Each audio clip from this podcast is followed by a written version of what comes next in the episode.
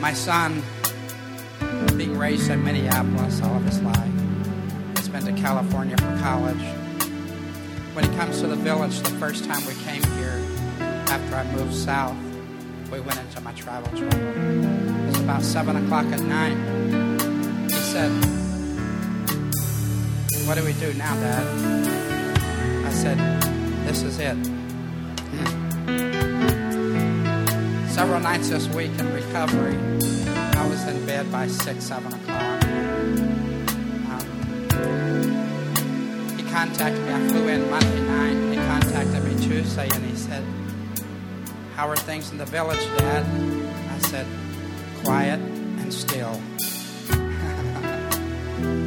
Having been in the home of my daughter and her husband and four boys, nine, eight, six, and three for the last six weeks, has been a privilege, yet a trial at the same time. For those of you that have active grandchildren, you know what I mean.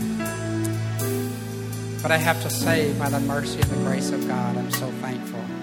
So thankful for the God that I serve. He's been a great God. He's been a gracious God. For those of you that don't know very quickly, I'll tell you that my daughter was diagnosed with MS on December the 3rd. I drove to Minnesota to be with her because she had lost coordination on her left side. And so I was able to be with her in her first appointment after they diagnosed her, and the doctor told her. And for those of you that have had adult children, that you have seen them struggle with things, you know how difficult that is. And when I went to the doctor with her, the doctor tried to get her to walk a straight line, and she fell over. She could not even walk straight. It was very disturbing. But I know a God. I know a God.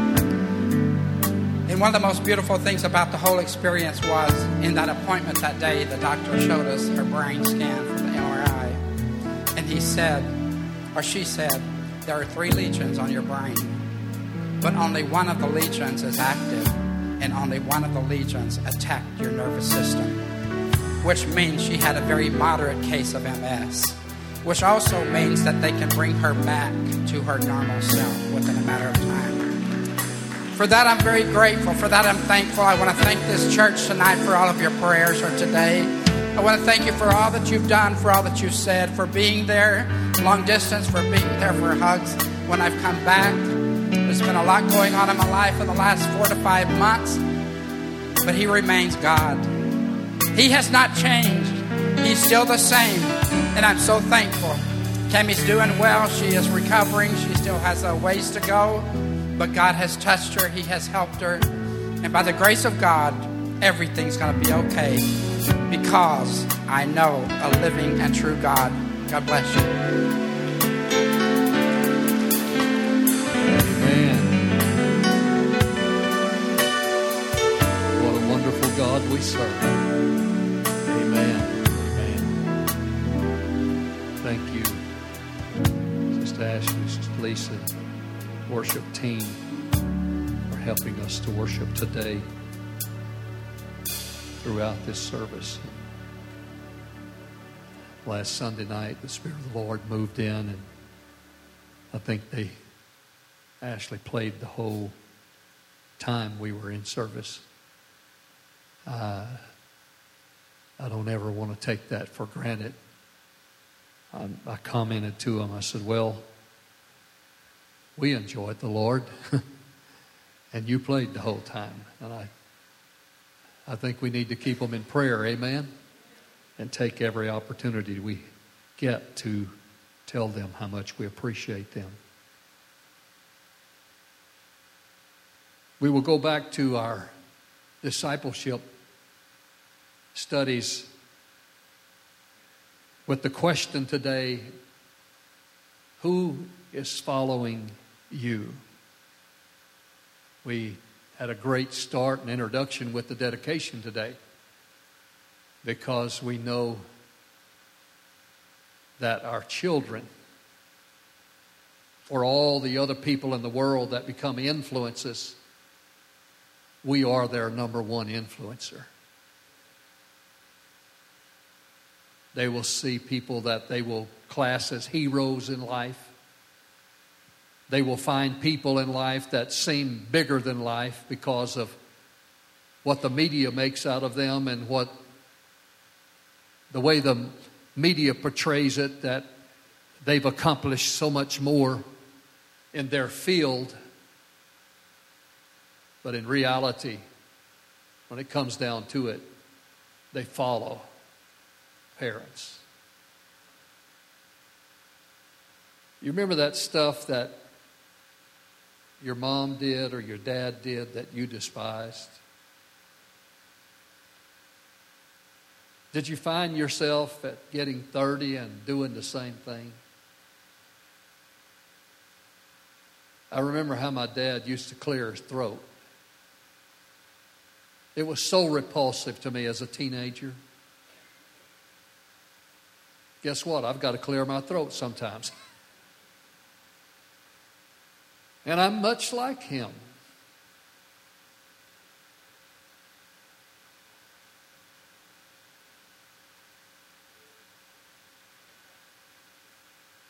I drove up here this week and they didn't really know too much about us. And they said, Is that your brother outside? Brother Clifton was out treating the lawn for ants. I think that's what you were doing. And uh, said, Yeah. Uh, he was working in the yard. Said, Yeah. So I could tell he looks like you.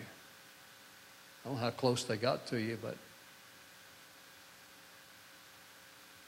I followed him. He was my big brother.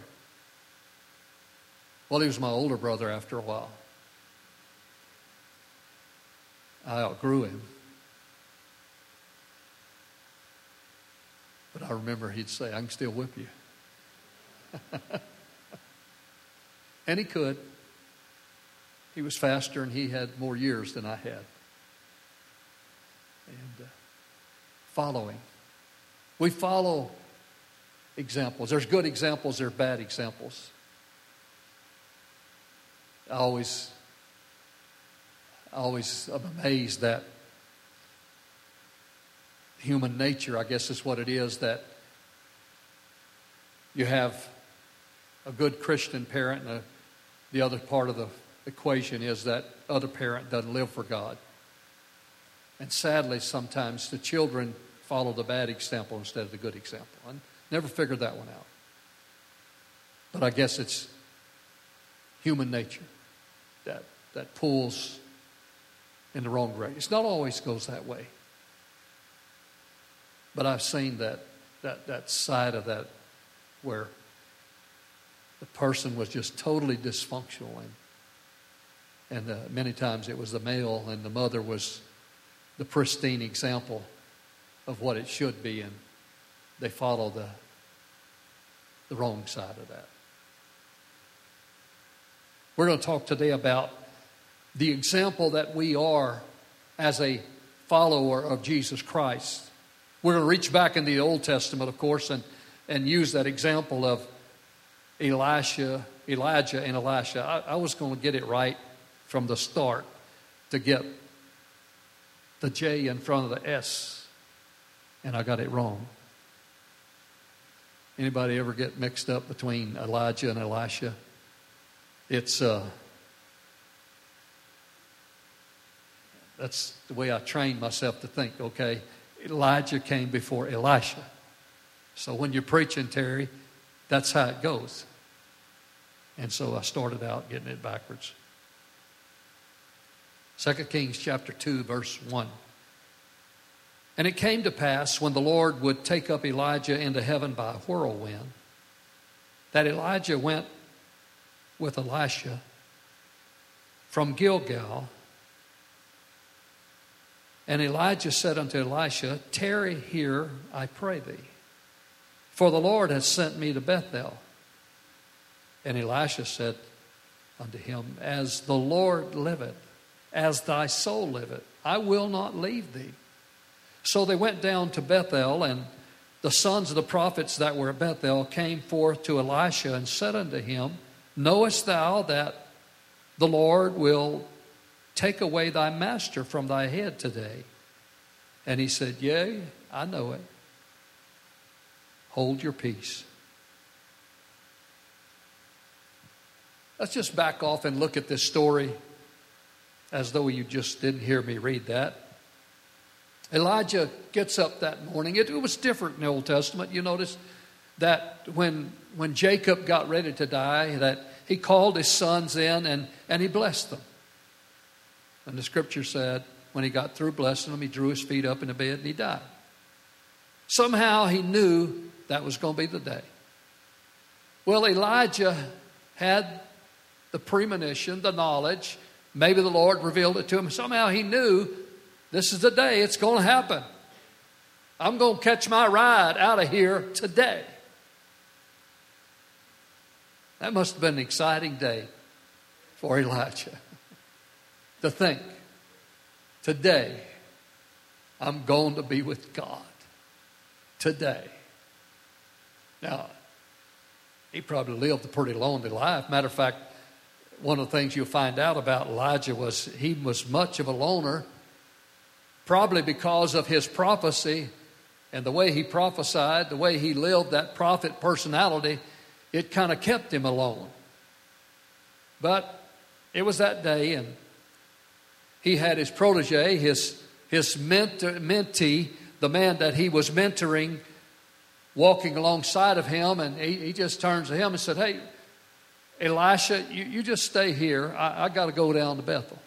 And he's, he said, I, You ain't getting away from me. And so it was that they made it down to Bethel, and so they stopped there and they rest a little while. They get something to eat and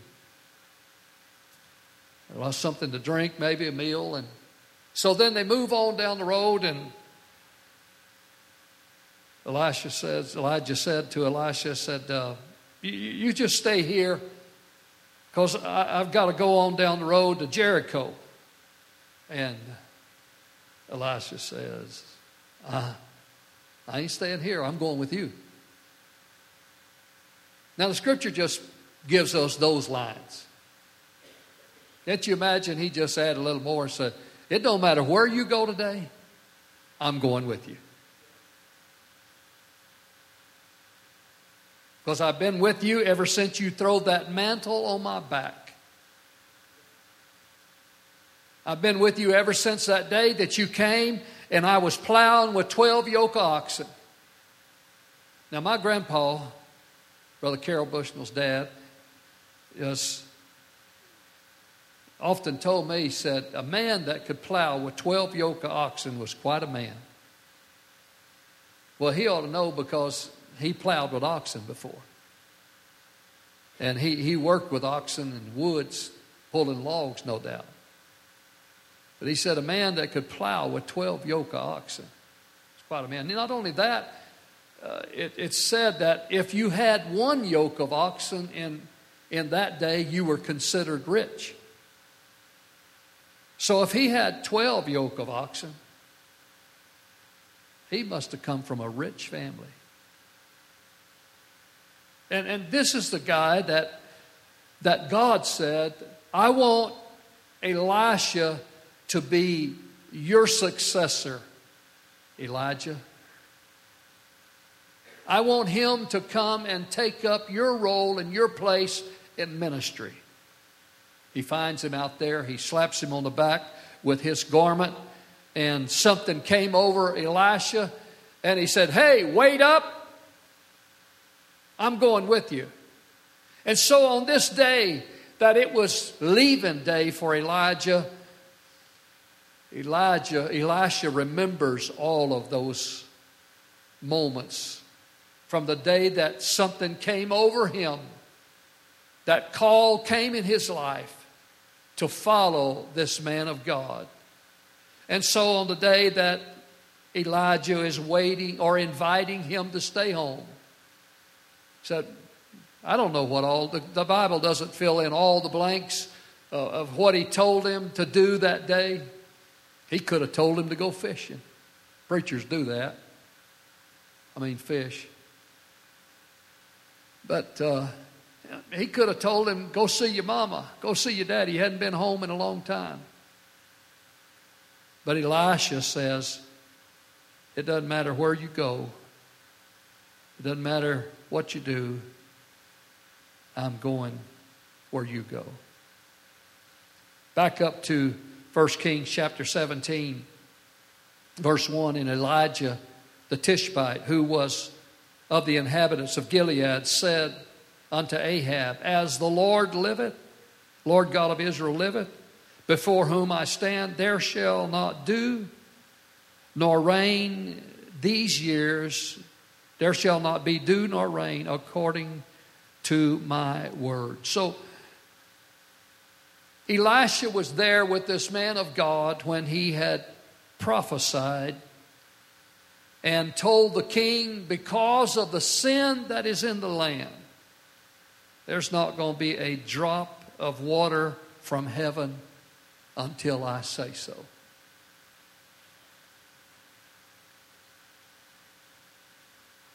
Now, if it was the press of current day, they would say that was a militant speech, if you've been paying attention to the news. But he was simply speaking what the Lord said to do. You say, well, he wasn't winning friends and influencing people. No, he was simply trying to get a nation to bow down to the Lord. He was simply trying to get a nation to turn its heart back to God. And so it was that Elijah prophesied and drought came on that nation. I don't think it gave him one bit of personal satisfaction that his prophecy came true. That wasn't what it was about.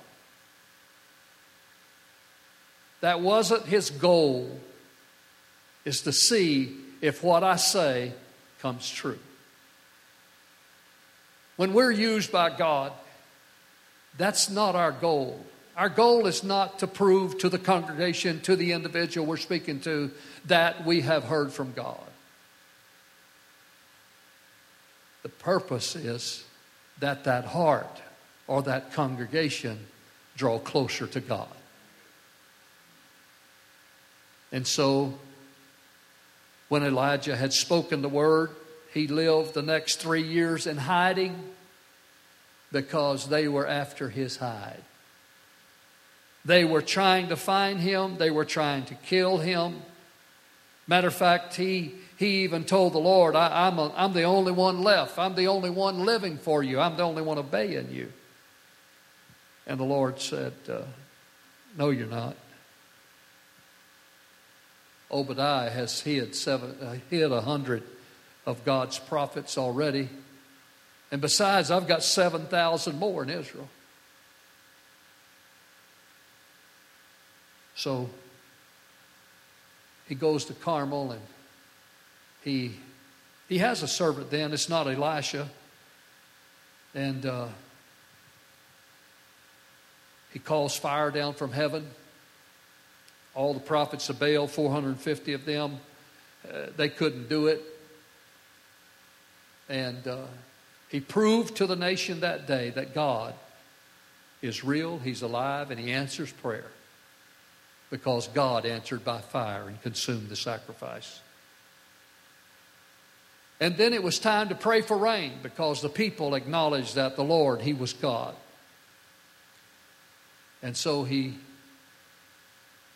he went to prayer. You, you ever think about did he have that kind of prayer meeting to get it to stop raining?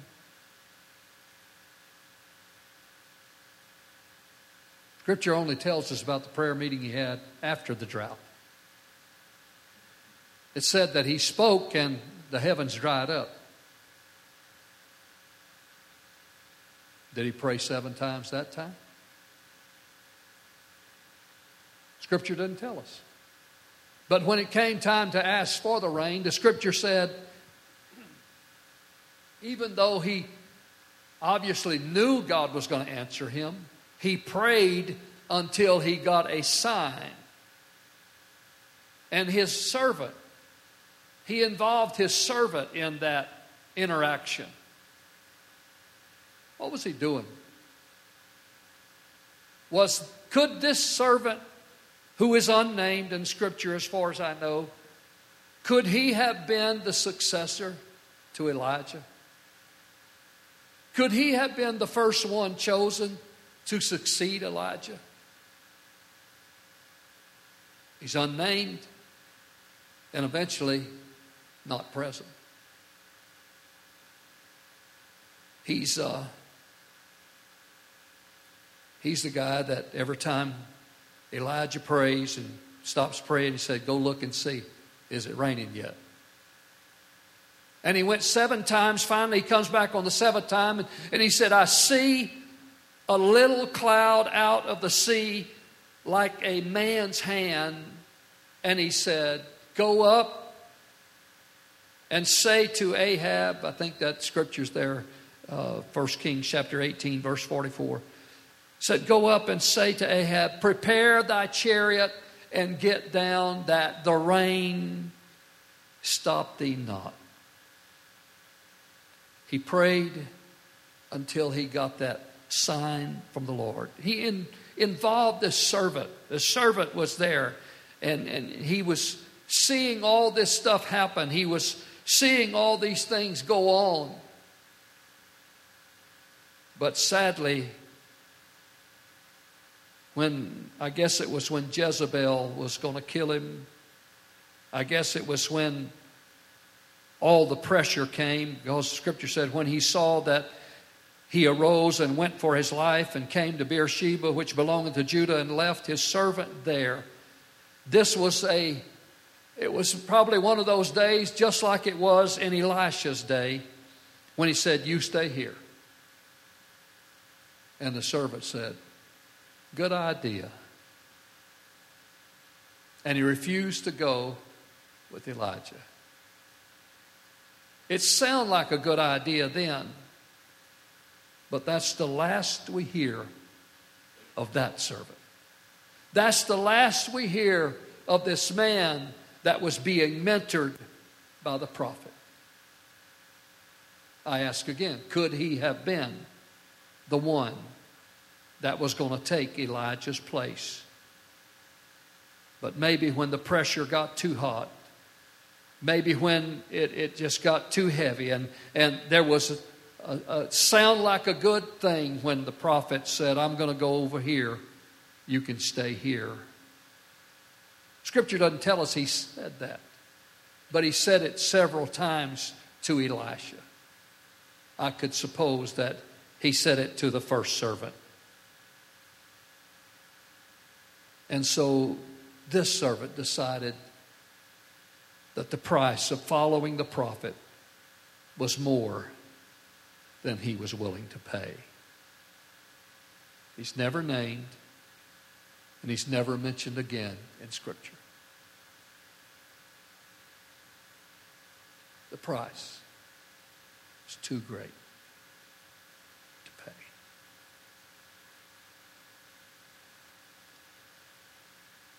He had witnessed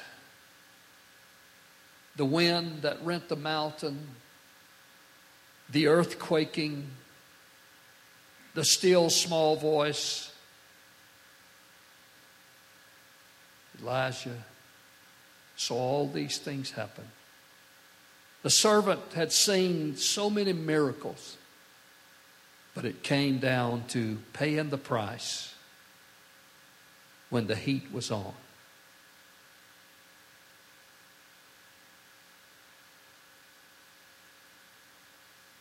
When his servant was gone from him, no doubt the prophet felt like, now what I do? My ministry, all that I've done, and I'm getting old and I'm about to die, and there's no successor. God gave him a word. And he commanded him to go choose a successor. And he chose for a successor somebody that was busy, somebody that already had something to do, somebody that already had it together. You could also say that he chose someone that had to count the costs right away. As I said earlier, someone plowing with 12 yoke of oxen was in a wealthy family. When he was to leave those oxen, no doubt there was some discussion at the house. No doubt there was some question raised. You really can't be, you're, you're not really going to go be a prophet, are you? I mean, what does Elijah have? You're going to go follow him. You're going to leave the family farm. You're going to leave all this behind. Scripture said that he had a barbecue. Didn't call it barbecue, but he sacrificed the oxen. They ate them. He used the yokes for fire, for, for wood. I mean, it was cutoff time. It was goodbye, world, goodbye.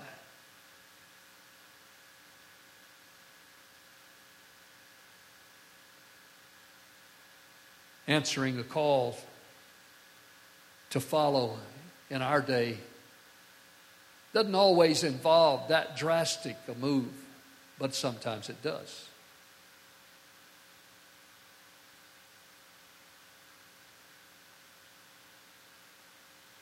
We have several ministers in the congregation. And I think about in their lives, if they were to testify today and they had the pulpit and the mic, they could tell you their story. They could tell you when they had to count the costs. You say, well, it must not have been too bad. They look like, no, God doesn't kill us. But sometimes at the moment, something dies.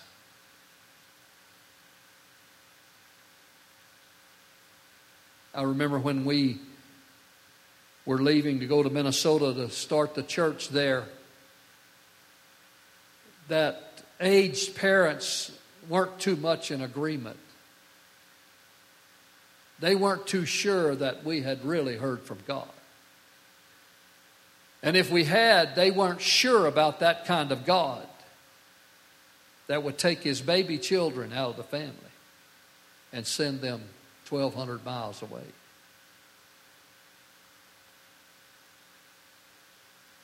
Of course,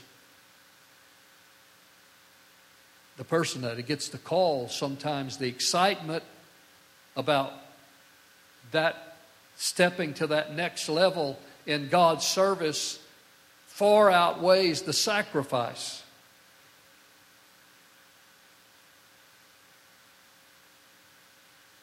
There was some hesitation, but you know, I thought, okay, I'm working for Bell Telephone here. I'll work for Bell Telephone there until the church can be up on his feet and running. Well, that never happened. Bell Telephone eventually gave me a job up there. The church never did get to a position, either one that I pastored in up there, never did get me to that level that they could support me. So we supported the work while we were working. And then I felt that it was time to leave Minnesota, go to Bible college. And I said, Well, no problem. I'm working for Bell Telephone. They got Bell Telephone in Texas. But it was time then to say goodbye to Bell and take that big step of faith and say, This is where I'm going to. That didn't go well with my family because you see, everybody in the family worked for Bell Telephone just about. I'm talking about my wife's family. That's always a little worse when it's the in laws. you, you know it's going to be that kind of family when you go in to ask for your daughter, the daughter's hand in marriage, and the question that comes from your father in law to be is, well, how are you going to pay for that car?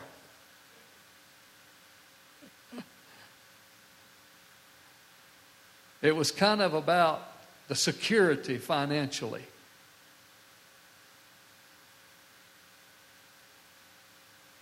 But you know what?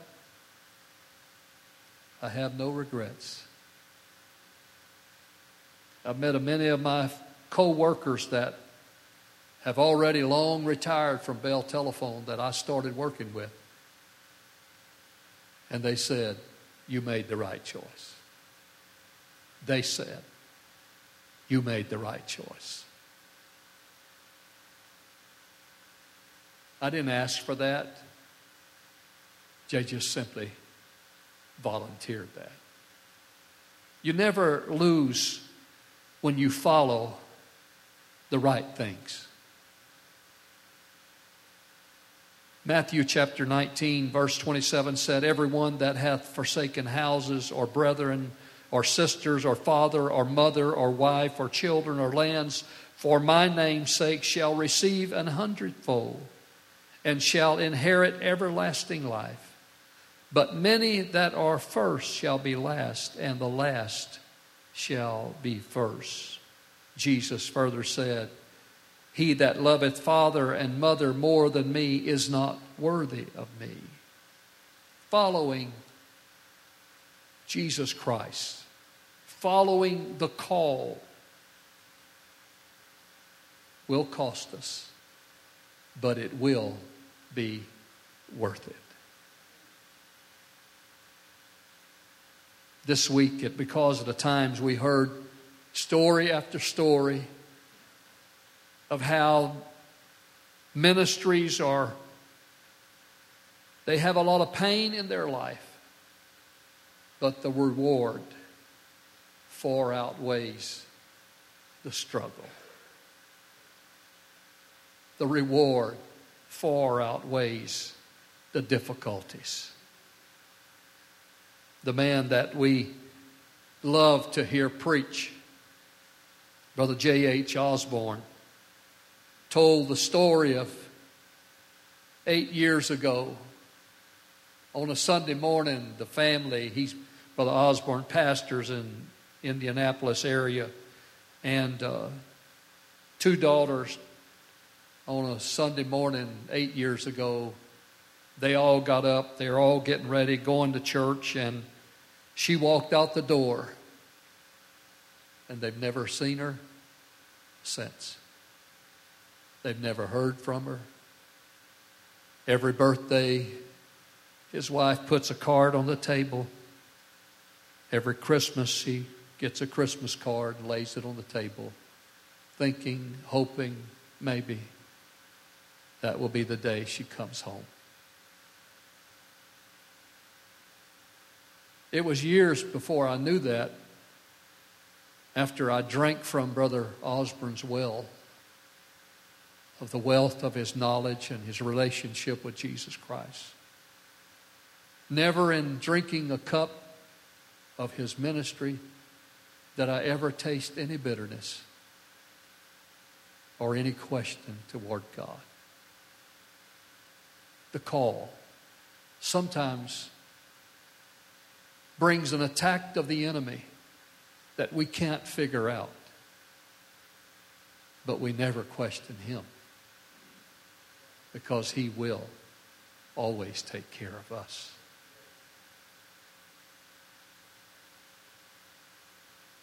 In order to effectively minister, we have to be willing to sacrifice to break, break free from the past and be passionate about ministering to others' needs. It was that day. Elijah, Elisha. They probably walked 30 miles that day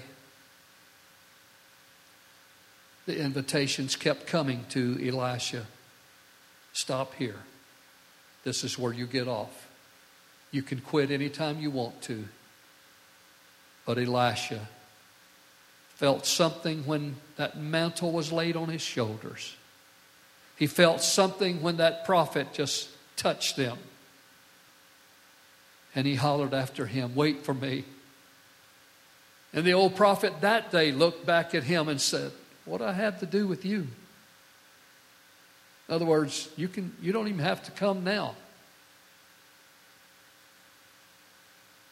But when God laid that mantle on him, a call rose up within him. You can run far, you can run long, but you'll never run away from the call of God.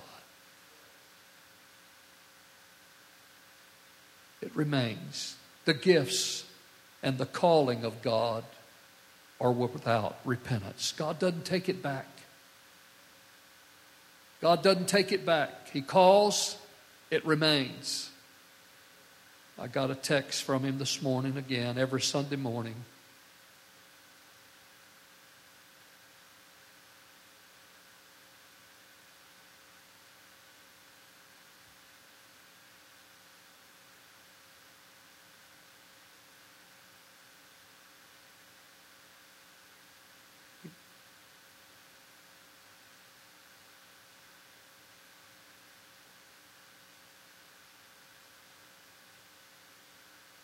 I don't know if he had studied this lesson today. I, I, I, doubt it very seriously that where he's going to church that they're doing this. But he was there and he said, he talked about the cloud rising out of the sea and the abundance of rain that comes from God. That just, and I, I texted him back and I said, The cloud, the hand on your life, has never left you. He wandered far. He ran. He told me himself, he said, I ran as hard as I could away from my call. But he said it didn't matter where I ran, it didn't matter how far in sin I got. Three failed marriages, four children, all different women. One of them I don't know that he's ever been married to. All of these things happen in his life. He's probably made millions of dollars. Doesn't have it today. It doesn't matter where he what transpired in his life. I remember hearing one day about one of his wives that going down the road 50 miles an hour, she jumped out of his truck on the road. Had to go back, pick her up, hospitalize her, and get her back to health. This, that was the kind of life he lived, trying to get away from a call. All because he couldn't forgive himself for a mistake he made. It's an expensive price to pay for denying the love and the, the blood of Jesus Christ. If you feel today inadequate to pursue your call, it's not his fault. It's not his fault because He forgives and He restores and He supplies and He meets the need.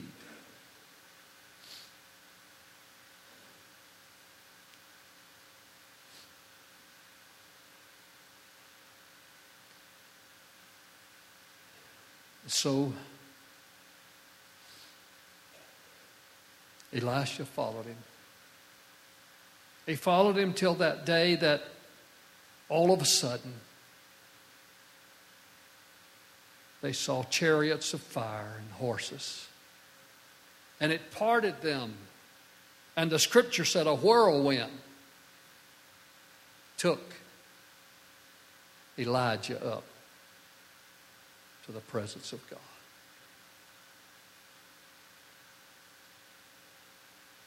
And Elisha cries out, Wait for me. Hey, remember me. You told me if I, I saw you when you went, there'd be something for me. And coming down from heaven was the mantle which he called He took it in his hand. He walked back to Jordan. They had used that mantle, not to wipe their nose, but they had used that mantle to cross that river. The prophet just smote the waters and they parted. And they walked across on dry land. And Elisha says, It's time to see if I got the real thing. And he walks back to that Jordan. He smites the water. And they part. Fifty prophets are on the other side. And they say, He's got it. He's got the spirit of Elijah on him. But that wasn't what Elisha said. He said, Where is the Lord God of Elijah? He said, I need the God that the one I was following had. And he was there. Let's stand together.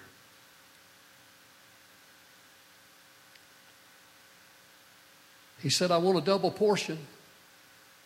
And so it was. We have the luxury of reading the whole story of the mentor and the mentee. And the one that asked for a double portion, the scripture said that he had twice the miracles, lacking one. And they buried him. But then one day there was a battle. And they were in a haste to bury a dead soldier. And they threw him in the tomb of Elisha. And he, when he hit those old prophets' bones, the soldier came alive. And double the miracles of Elijah. God is faithful if we will follow to the end. If we will follow to the end. What did Jesus say? He that endureth to the end, the same shall saved. It's too soon to quit. Turn to your neighbor and say, It's too soon to quit. I'm going to follow. I'm going to follow till I get there.